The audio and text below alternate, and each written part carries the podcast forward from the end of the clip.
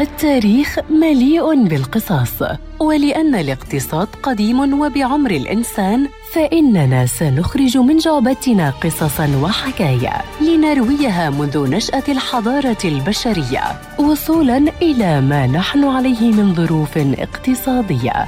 في بودكاست تاريخ الاقتصاد مع المدون الاقتصادي مجد النوري عبر إذاعة أجيال ومنصاتها المختلفة.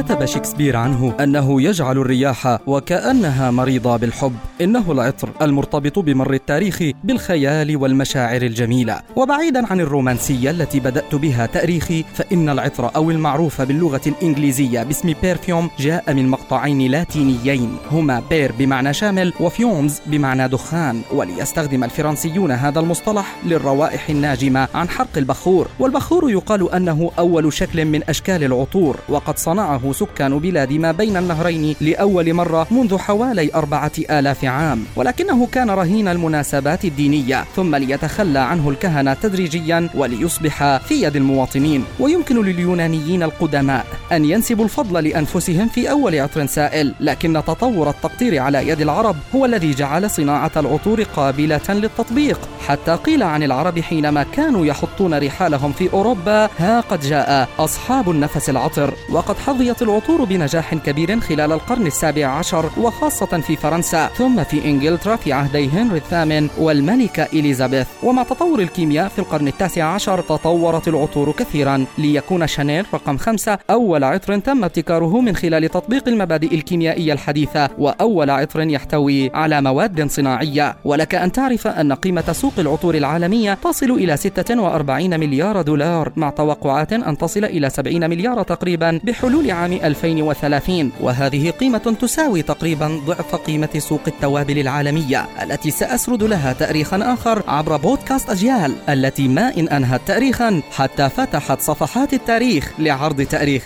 مثير آخر.